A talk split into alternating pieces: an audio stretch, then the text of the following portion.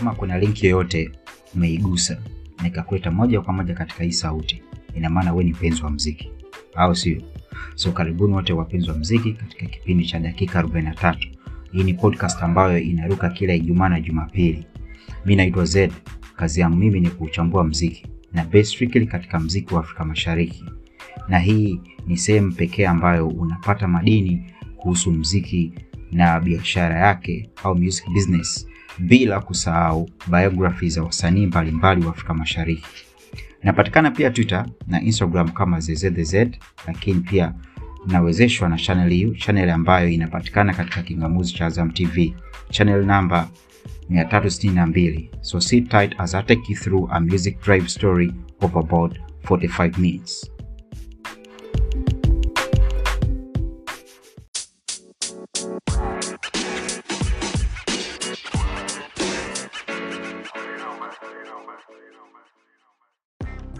Alright, alright. Welcome katika dakika 45 whereby we talk about music kwa takriban dakika 45 so that's why it's called 45 minutes.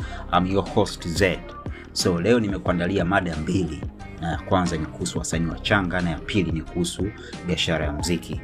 So moja kwa moja tuende katika segment 1 ambayo yani tutazungumzia underground artist au wasanii wachanga ambayo ndio wanaanza mziki au ndio wanafanya harakati movements za hapa na pale, unaona, za kufanya mziki. So nowadays pamekuwepo wimbi la vijana mtaani wanaofanya mziki, lakini cha kushangaza zaidi, wengi wao hata hawaelewi kwa nini wanafanya mziki for real man. So au kwa nini pia wangependa kufanya mziki. So as you know, music ya, ni biashara kama biashara nyingine. So kwa matikio then mziki nao una misingi yake. So we kijana unaoanza kufanya mziki au ndio unajiandaa kufanya mziki au tayari you, you have your music out there, lakini bado haujaenda mainstream, so kuna baadhi ya vitu inabidi wavizingatie. So I've tried to pen down about a few things, about five of them, five points on uh, what you should do before you, you start uh, you start your music and au ndio unajiandaa kufanya mziki. So one of them ni malengo uh, malengo yako katika mziki and then target audience the second uh, second point na third point ni aina ya mziki wako, kuna production management na pia nature ya mziki wako. Kuna mengi lakini kwa leo nitakupa tu tu. So I'll try to go like quick through all these points unaona kwa upana zaidi. So cha kwanza niligusia malengo yako katika mziki na hapa kijana inapaswa ujue yapi ni malengo yako ya kufanya mziki maana si tu usikie kwenye redio au uh, uwe katika tv unaona. So lazima uwe na uh, your target unaona uwe na malengo unaona uh, your, your achievements unaona. So mfano kuweka legacy na kuna kuweka labda rekodi ya unaona and then kubadilisha mfumo mzima wa mziki au uniqueness na pia kulipaisha taifa lako katika global music market. Then secondly nilisema kuhusu target audience. Sasa inabidi utambue kwamba kuna jamii tofauti tofauti au makundi mbalimbali mbali katika uh, audience ya mziki mfano kuna vijana kuna wazee kuna wanawake kuna viongozi kuna working class kuna middle class na kuna third class alafu kuna majobless unaona? So inabidi mziki wako yani ulenge hizi jamii zote bila kubagua hata jamii moja. So at the end of, at the, end of the day uh, utakuwa a successful, uh, a successful musician au a successful artist. Unaona?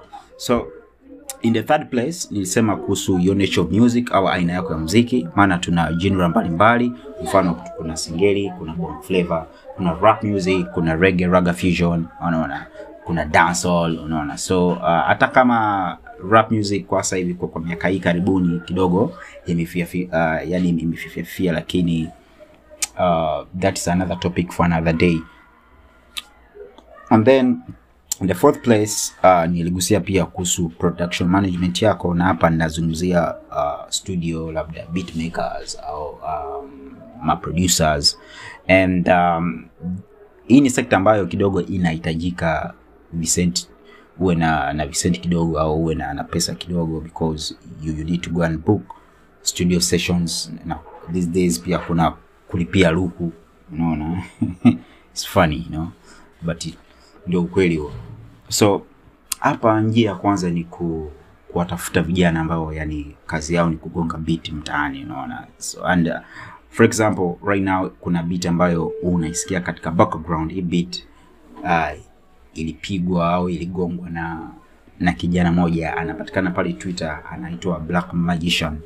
So pia kuna mwingine is known as magnificent unaweza ukafollow kwenye twitter kuna black magician na magnificent so they are great great uh, beatmakers unaweza ukawacheck so lengo ni nini? Lengo ni ukishapata vijana kama hao ambao wa, wanagonga beat you can be friends to them talk to them nicely unaona jishushe and then they can give you any beat of your choice unaona. Afu kama demo afu ukafanya uh, mm, mazoezi using the beat and then ukiwa you're ready unaweza ukahit studio yote and then uh, talk to the producers nicely unaona then record it uh, master it mix it and then achia kazi yako rasmi. Unaona? So in the meanwhile let's take a short break lakini nitarudi katika segment ya pili kuzungumzia music business au biashara ya mziki kwamba wewe wewe kijana ambao tayari labda after doing your music ushaachia kazi yako what can you do to earn money from your music? Unaona? So stay with me. Mi naitwa zed. Hii ni dakika 45 45 minutes. I'll be right back